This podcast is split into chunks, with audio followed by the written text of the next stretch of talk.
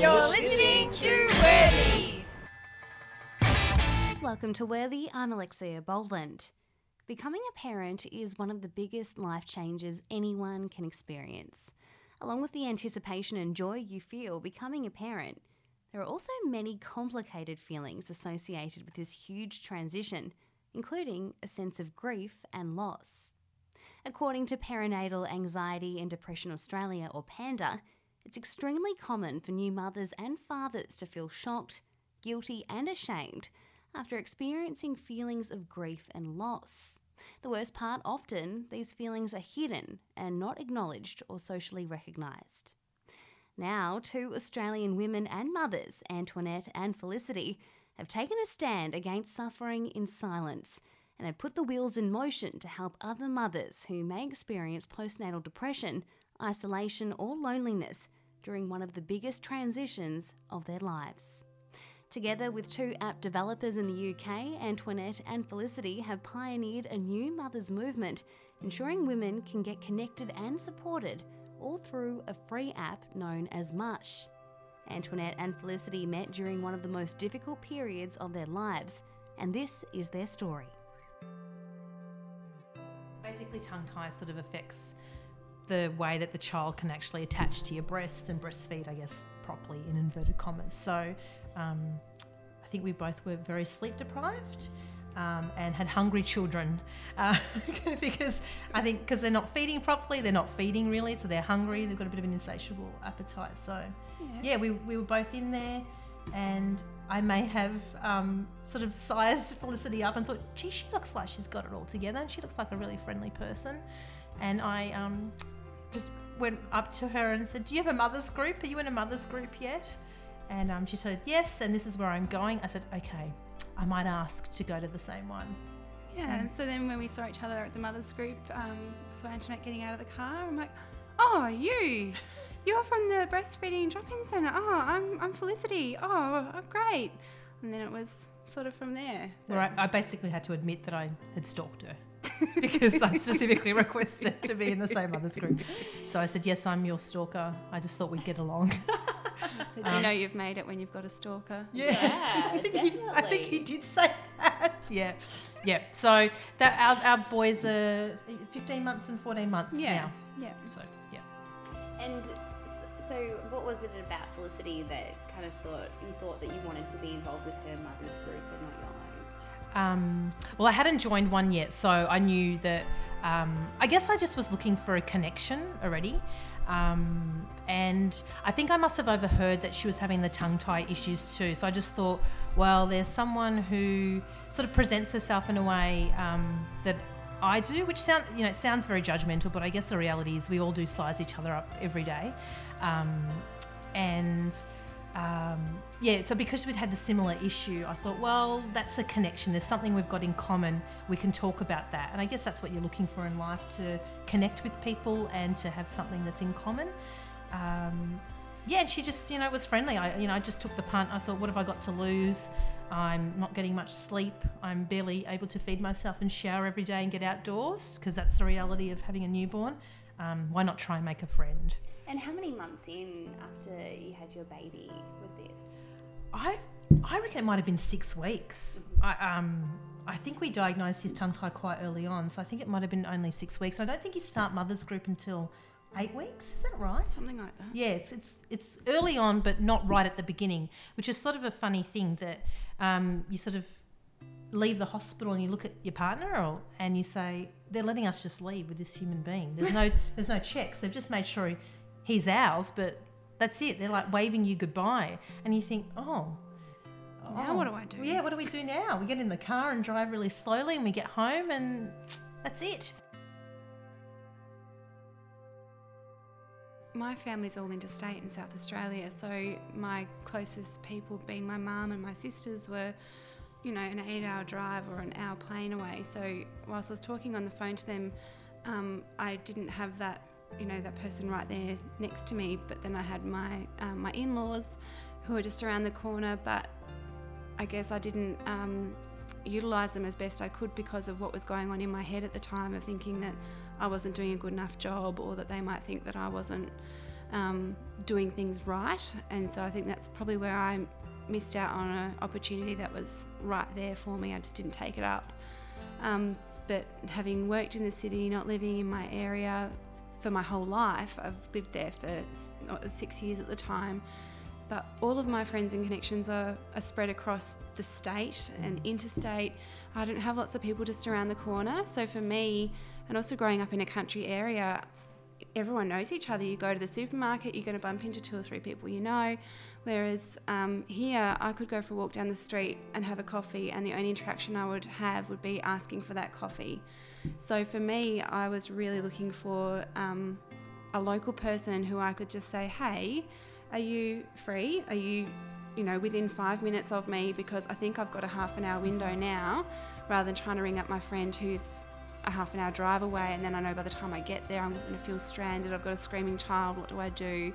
So I was really looking for that close, quick connection of, yeah, I like coffee. Do you like coffee? Great, let's have coffee. And we both have a baby. Let's, you know, let's get a coffee. yeah, absolutely. yeah, and, and talk about things that weren't just about um, the baby and poo and wee and how much sleep we did or didn't get. It was nice to talk about some of the other real stuff too that, you know, I'm struggling because I'm not at work anymore and I feel forgotten and that sort of aspect was really, really challenging for me.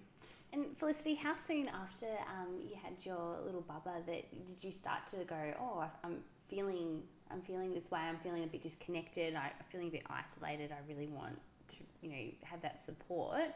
Was it like quite immediate, or was it, you know, after everything kind of started to settle down and you're obviously, you know, working very hard to, as a new mum, you know, adjusting to this new life?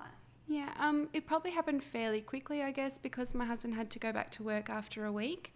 Um, and so I felt completely by myself, um, despite having all these wonderful supports around me.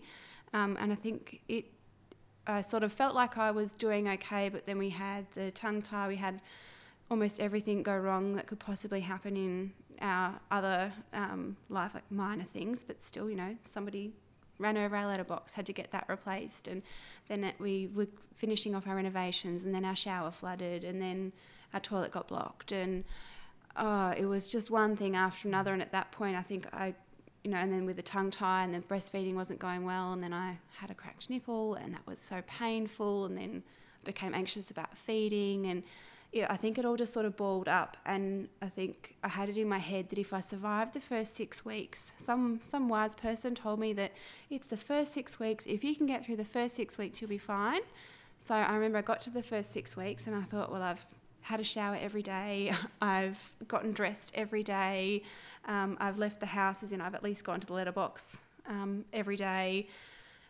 This is not getting any easier, and I think that's when it all just suddenly snowballed, and I really started to struggle. And I thought, this is too hard for me. Why did I leave a job I'm really good at to go and do this job that I'm obviously rubbish at, that I can't resign and just give it away. I don't have any upcoming annual leave or a day off just to get some respite. So I think for me, that's when it all came about pretty quickly, I guess, and and then quite rapidly.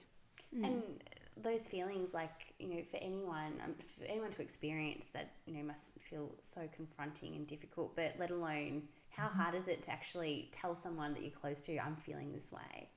Like I'm, I'm feeling like I'm stuck and I'm, I, am you know panicking and I, I need help. Yeah, that was incredibly hard because I thought that was the normal part as well. People say, "Oh, your it's just your hormones. Mm. Your hormones are running crazy. It's breastfeeding. Breastfeeding does something to you." Um, all those sort of things were um, sort of coming at me in those ways. So I just thought, "Well, I've just got to keep on going because this is what everyone's doing." And then I, yeah, thought, "Well, I better look presentable because."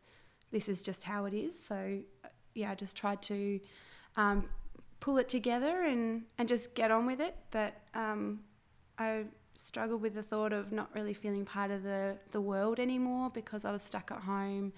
I felt like people at work would have forgotten me and forgotten my values. I've been replaced there, all that sort of thing. Mm. Yeah. And I suppose, um, did it make you realize how much? Did you know what you needed at the time, or were you just so overwhelmed? Did you know that I just need, you know, ten minutes to speak to someone who's in the same boat to reassure me, or you know, like how did you know what you needed to feel better? Um, I think I, I I've always had a, a, lot of really wonderful friends, and I've been really, really blessed in that way. And I think not having those friends really close to me made me feel like I've got to, I've got to realign my army or something. Like they were all too far away, so I needed to find my local friends, I guess. Um, obviously, I talked to my husband about it, I talked to my family, and I talked to my existing friends. But the reality is that every day you're pretty much at home, um, and most things you need to keep them relatively close. So um, it was difficult to be able to say or identify that, but um, I think I've also been lucky enough or unlucky enough in the past to know when I'm struggling and who my support crew are and to start touching base with them. And I started to get some feedback from them like, hang on, have you connected with your mother's group? Oh, no.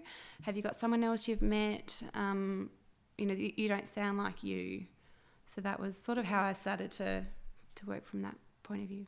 And bef- before you, you know, become a mum, is there much discussion about, you know, just so you know, you may feel this way, like a bit of a heads up, or you know, a general chat about, you know, is there like, I don't know, did, local governments or state governments, is there any information about postnatal depression and, and the many forms it can come in? And, you know, it's not always extreme, it can be, you know, a, a variety of feelings or. I know you're handed a whole pack of stuff when you have the baby, and opening that envelope is just, it's on the bottom of the list because you've got to get up, you've got to have a shower, you've got to have some food, and there's a human being that you are responsible for 24 hours a day. And like Felicity said, there's no days off. You can't call in sick for the rest of your life. And that's regardless of whether they're 18 or they're seven or, you know, you're, you're on duty for the rest, the rest of their lives. So um, I'm sure there's some information that may have been sent our way. You know, of course there was. And we're, we're aware of Panda and, you know, all those organisations. Mm. Um, but when you were it's 3 a.m. in the morning and you're up for the third time and it's dark because it's good to keep it dark so the child thinks it's still bedtime and your your head is spinning with thoughts about how it's not going so well or why are we up again or I'm sure someone told me they're only meant to feed every 4 hours why am I up again after 2 I can't rock him down to sleep. Oh, don't rock him because then you'll have to rock him every time you put him down to sleep. That's a bad routine. Do I put in the dummy? Do I not put in the dummy? And you're on, you you're literally alone in a dark corner of your house dealing with this human and um, you know and it's overwhelming yeah and just your ho- yeah thoughts. your thoughts yeah and you know yeah the hormones the lack of sleep and i think look, i didn't get full night's sleep until after 11 months. I, I really genuinely think I got five full nights sleep in 11 months. So um, that really messes with your head. And um, I don't think people can understand unless they've had that sort of experience. And, you know, people asking how little sleep or a lot of sleep that you got the night before was really painful discussion for me. I basically started anyone who would want to have that discussion, I would ignore it because I just knew it wasn't something I could talk about because I wasn't getting the sleep. Um, yeah, so yeah, that, that information definitely exists and you're aware of them, but I think you're just so caught up in just trying to get the job done, and your priority just automatically becomes this other person. Like you've brought this other person into the world and you are responsible for them and their welfare. Like it takes care. Like they can't do anything without you. They're you know they're a lump basically, and they um, scream to let you know they're hungry. They scream when they're tired. They scream when they've got you know a dirty nappy. So there's just no time to open that envelope and have a coffee and put your feet up and to have a read of that flyer or whatever it is. I was certainly aware of things like Raising Children Network and Panda, and you made aware of all those sort of things, but I didn't identify with those things, and I thought, no, this is this is normal. That's not that, and so I think that was the gap for me that I didn't want to ring um, Parent Helpline or um, go online. I mean, I did at one point. I hopped on there and then I abandoned it, thinking, well, what are they going to do in this instant right now? Uh, someone on the phone is going to tell me I'll be okay. I don't believe them because this is so real and it's happening. So to meet someone who is in such a similar situation to yourself from the geography, like they're living in the same area, so they know what resources are around. Um, they've got the same kind of thing happening at home, you know, child screaming for all those reasons and then just screaming because they can. Um, and also having that level of intelligent conversation with someone to be able to say, well, you're going through it too. We can't both be failing, surely not. Like we're both we're both doing it. Hey, our, our kids are they're okay, we're okay, technically, but we just might not feel that way. So for me, it was more about just finding someone else, a like-minded person who was in the same boat as me that I could identify with to normalize it all, and just that was more of a calming influence on me to normalize it and not say you've got a problem. These are how you deal with your problem, and you will get better. I didn't really want to have a problem. I wanted to know that I was I was doing it, and so yeah, meeting Antoinette and some of the other girls in the area, um, and certainly speaking to my sister on the phone interstate, who was in, in the same boat, and she was saying the same things like. I'm going through this, haven't connected with my mother's group. Um, my friends are in different stages with their children and things. Um, to know that we're all normal. I think everyone wants to think they're normal and feel normal and feel part of the world. That's I think what I found the most grounding was, oh, I'm I'm okay. This is normal.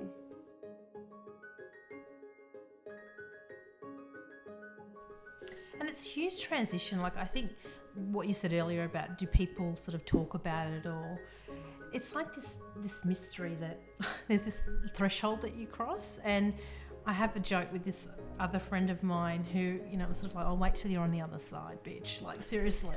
like, it'd be people who, you know, we're pregnant or we're thinking about getting pregnant and they'd be like, oh, and then it's going to be like this and I'm going to do that. And, and then I was on the other side. so I'd crossed over and I just sort of was like, you got yeah, no idea. Sure, you know, and you you want to be really supportive because you're friends with this person. Like these aren't necessarily strangers, but you're like, yeah, that sounds great, and give that a go, and Yep, yep. And you know, in the meantime, I'm getting like maybe three hours solid sleep, like in a block, and you're just sort of nodding and saying that sounds fantastic, and yep, I, I yep, that hasn't worked for me, but you know, that's I'd give that a go, and all that sort of stuff. So, you know, I, I do think um, so. Even I was doing, even I'm guilty of sort of maybe not speaking the truth all the time, but I think it depends who you're talking to and um, whether they want to hear it. And I think mm. the reality is you don't want to hear it because if people heard all the gruesome details, people wouldn't do it. Mm. I really don't think people would do it. And I think there's this, you know, um, yeah, bit of secrecy around it because,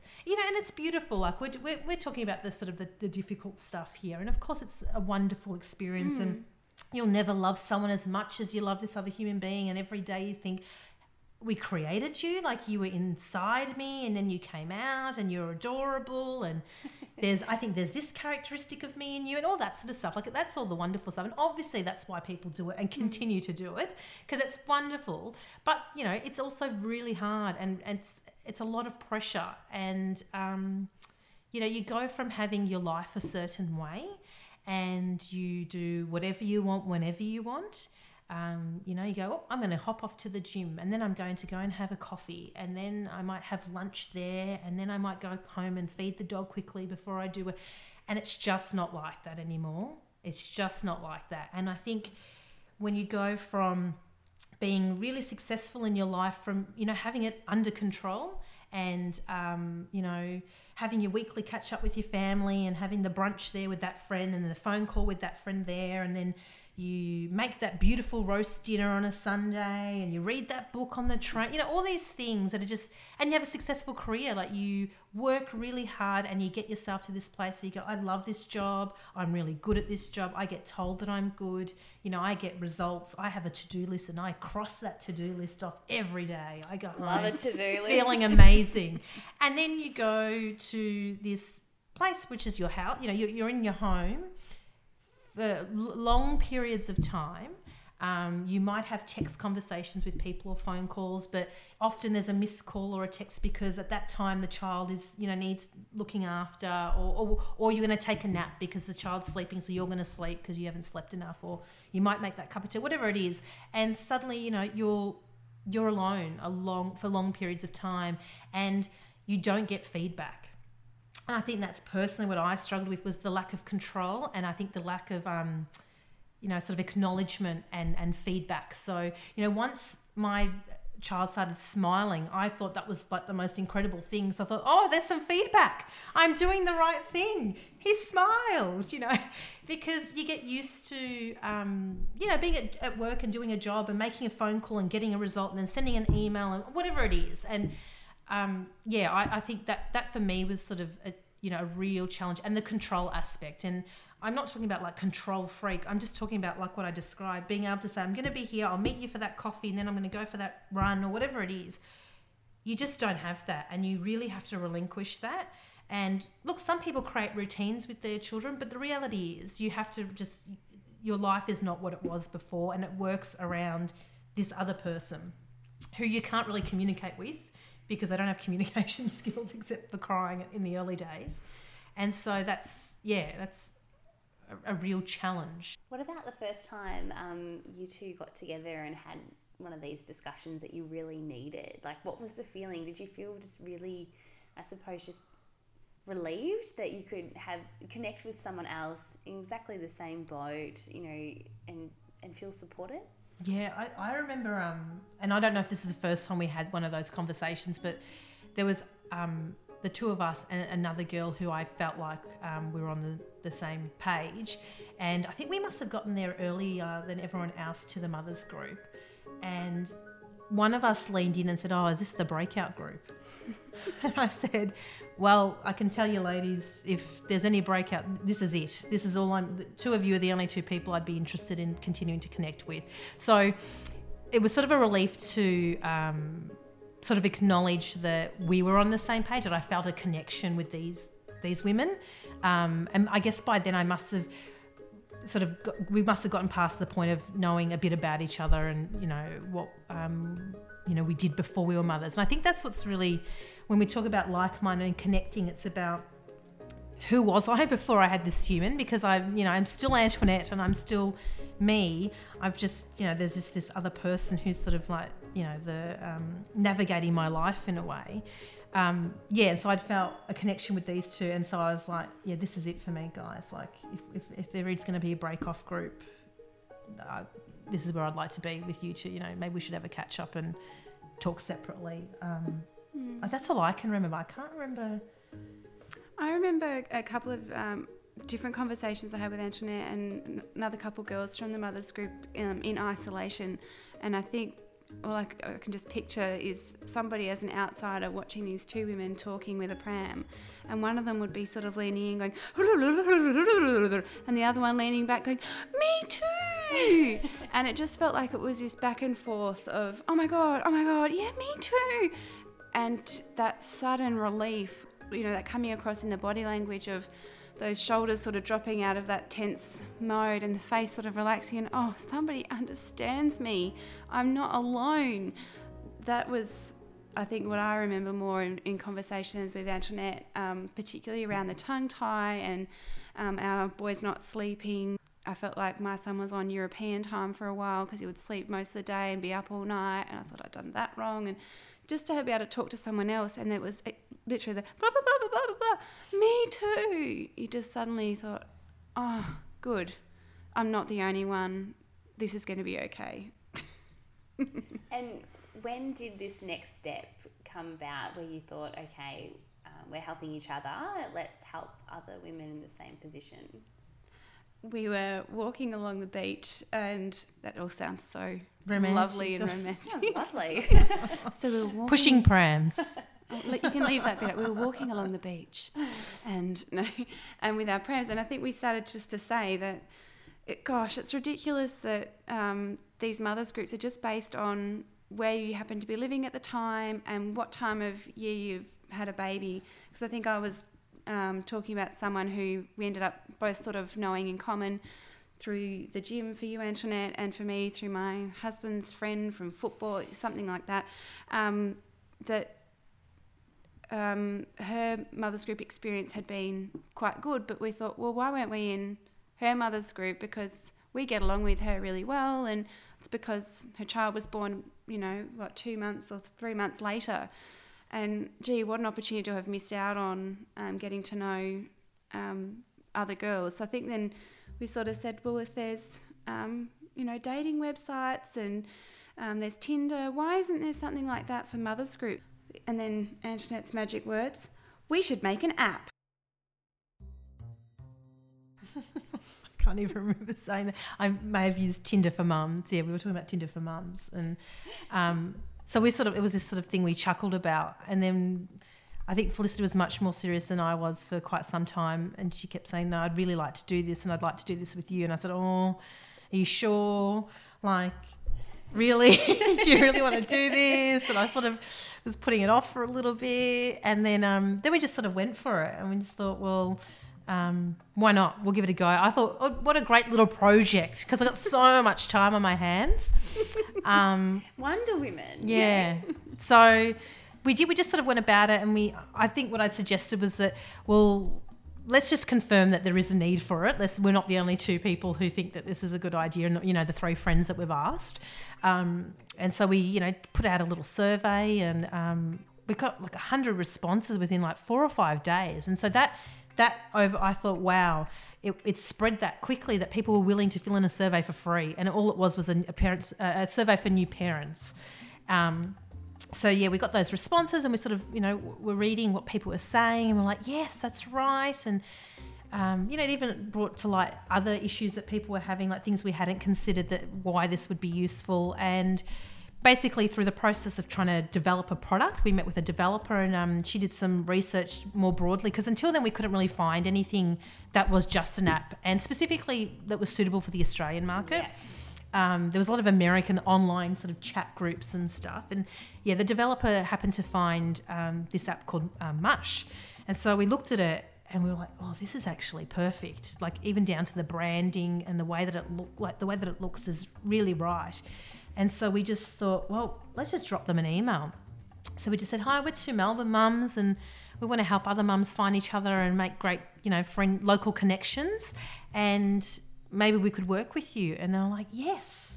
We had this Skype interview and they said, we feel like we've found our Australian counterparts. You know, you sound exactly like us. And I think they just met in a park as well. Um, you know, similar sort of story where you meet these people randomly um, when you're sleep deprived and got a screaming child in a pram. And um, yeah, and so we took it from there and basically have been bringing this product to Australia and, and really outreaching to communities nationally to promote it and just let people know it exists.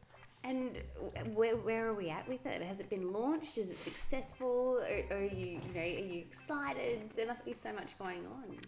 There is so much going on. Um, look, we're only two people who are, you know, working part-time jobs and still looking after our children and households and all that sort of stuff. Um, but within three months, I think they had 20,000 users in the UK. So we know that it can shoot off like that, and certainly around um, in, around Australia, it, it is taking off, which is really exciting. But the part that um, makes me so excited and so enthusiastic about it is hearing the stories of people who have connected, and even just these new profiles that are coming on of somebody saying, I'm new to the area, I'd really like to get to know people, or I'm free on Fridays, we like to go to the park. Um, it's just really quite heartwarming, and I know um, two girls in Adelaide have connected using the, the app um, who had previously sort of met and then sort of um, crossed paths again through Mush and have now gone off on their own little, um, oh, like a date, I guess, gone off to watch the football and gone out for coffee. So they've had the, the children with them on one occasion and without the children on another, and just to be able to connect with somebody else who understands um, where you're at in your life in that moment. It's just such a wonderful thought and feeling, and lots of other people who have contacted us saying, I've just moved to another area and I want more people in my area to use this app. Be- and almost everyone we've come across um, has said, Oh, this is a great idea. Yeah, definitely, I'll give it a go. So it's been fantastic. Mm. Especially women in regional Mhm. and rural areas who, you know, even um, the correct medical assistance and supports may not even be around. Does it give you a really good feeling in a country, especially like Australia, that has so many wide, you know, wide and vast areas and corners, that you could be helping someone who was in the exact same situation as you? Yeah, absolutely, and hopefully, uh, basically, the more people that hear about it and share about, you know, share that exi- that it exists, that's the success really, because it's about finding local people. So um, I guess that's why we're trying to spread the word as much as possible, because you know it's just a free thing. So it's not. It's, it's almost like a community service announcement is really what we're trying to bring to people. Um, and look, people are really responsive and lovely, and you know, cafes and things like that are you know helping us display postcards and um, yeah, that's what's really important, just spreading the word, really. And I suppose what would be your message to um, you know um, women who are expecting or planning in the future or who have just um, just given birth? What kind of advice would you give to them, knowing your experience and now this amazing tool that you have to help? I would probably say don't be frightened after some of the the harsh harsher realities that we've shared. Don't be frightened. Um, it is wonderful, it's incredible, and they were words I found really, really hard to even hear, let alone believe earlier on. But there are so many different um, resources out there, and they're all fantastic. But certainly, from my point of view with Mush, I think this is a really wonderful, um, more current way, I guess, to connect with your local like minded people, um, to feel like you're part of a community, to feel like you're connected. I've, I've, i was explaining it to a friend this morning actually. I, I, feel more grounded in my community because I've been more encouraged to go out and about, spend more time outside, spend more time um, at the parks, or just even walking down the main street. That I've now made connections with shopkeepers, and I have a regular place that I'll pop in just to browse at the gift shop, and they'll say hello. And to me, they are all the beautiful, wonderful things about um, becoming a mum or becoming more embedded in my community. And that's been incredible it's not just limited, I guess, to being a mum. Um, it's more about connecting, I think, from a, a, larger community point of view because people don't just play out in the street anymore. People don't usually make friends with their neighbours. And um, growing up in a country area, that's exactly what we did do. My neighbours, to this day, I still call them auntie and uncle, even though they're not. Um, but that's, I guess, these days we just don't operate like that in our local areas, and a lot of us have requirements to move either because of rent or because of jobs or whatever that might be. And I could be facing moving um, house, moving state again in my life, and the thought of that is no longer terrifying because there's something like Mush to say, well, this is a way I can get connected if I'm not playing sport or if I'm not always down at the local cafe or that sort of thing. What about you, Antoinette? I'd say a couple of things. I would say it takes a village to raise a child. Yes. And you understand that once you have a child. Um, and we may not have villages anymore, like I think in the old days where, um, like what Felicity said, you know your community and maybe your parents um, live with you, or like certain cultures still have that, which is wonderful. I understand all of that now and the attraction of that. Um, so you've got to create a village if you don't have one, um, and friends can be a village. Um, and local connections can be a village, and you know it takes a village to look after you know a mum and a dad, or you know the parents of a child, whoever they are. So uh, I think that's really important, and to use that village. Mm. So to call on people to say, "I need to sleep for two hours. Can you take the child for a walk?" or things like that. Um, the other thing that I used to say to myself that I would say to a new parent or if someone was expecting or, or um, planning is that time is transient.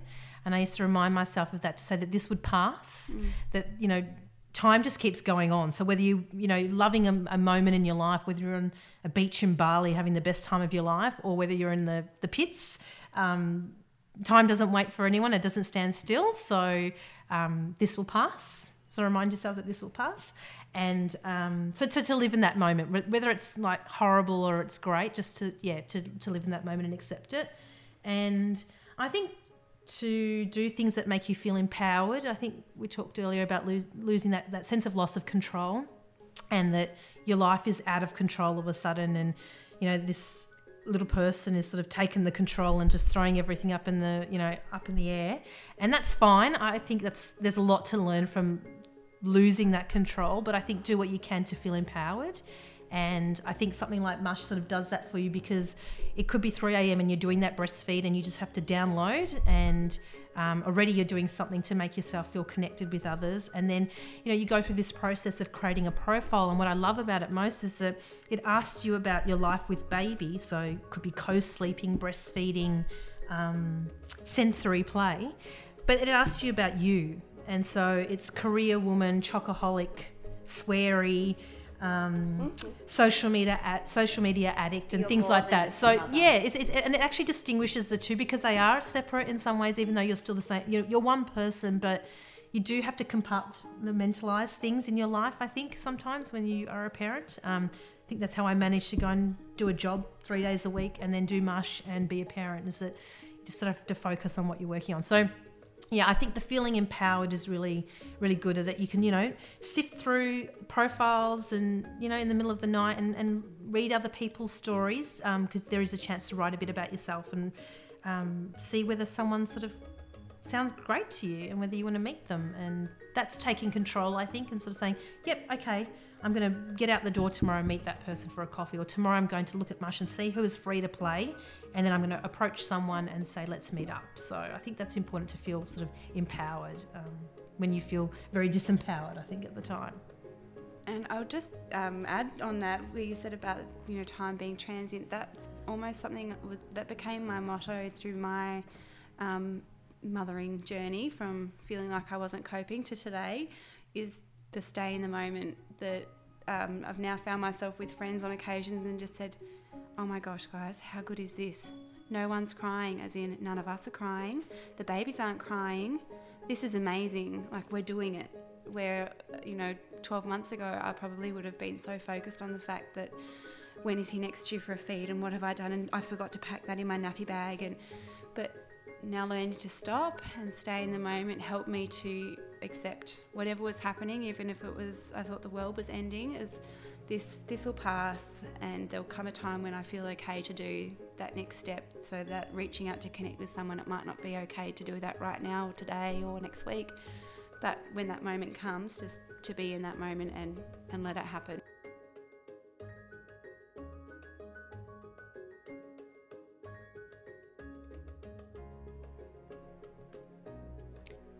That's it for Worthy this week. If you or someone you know is experiencing a difficult time, you can reach out to your relevant help services in your country.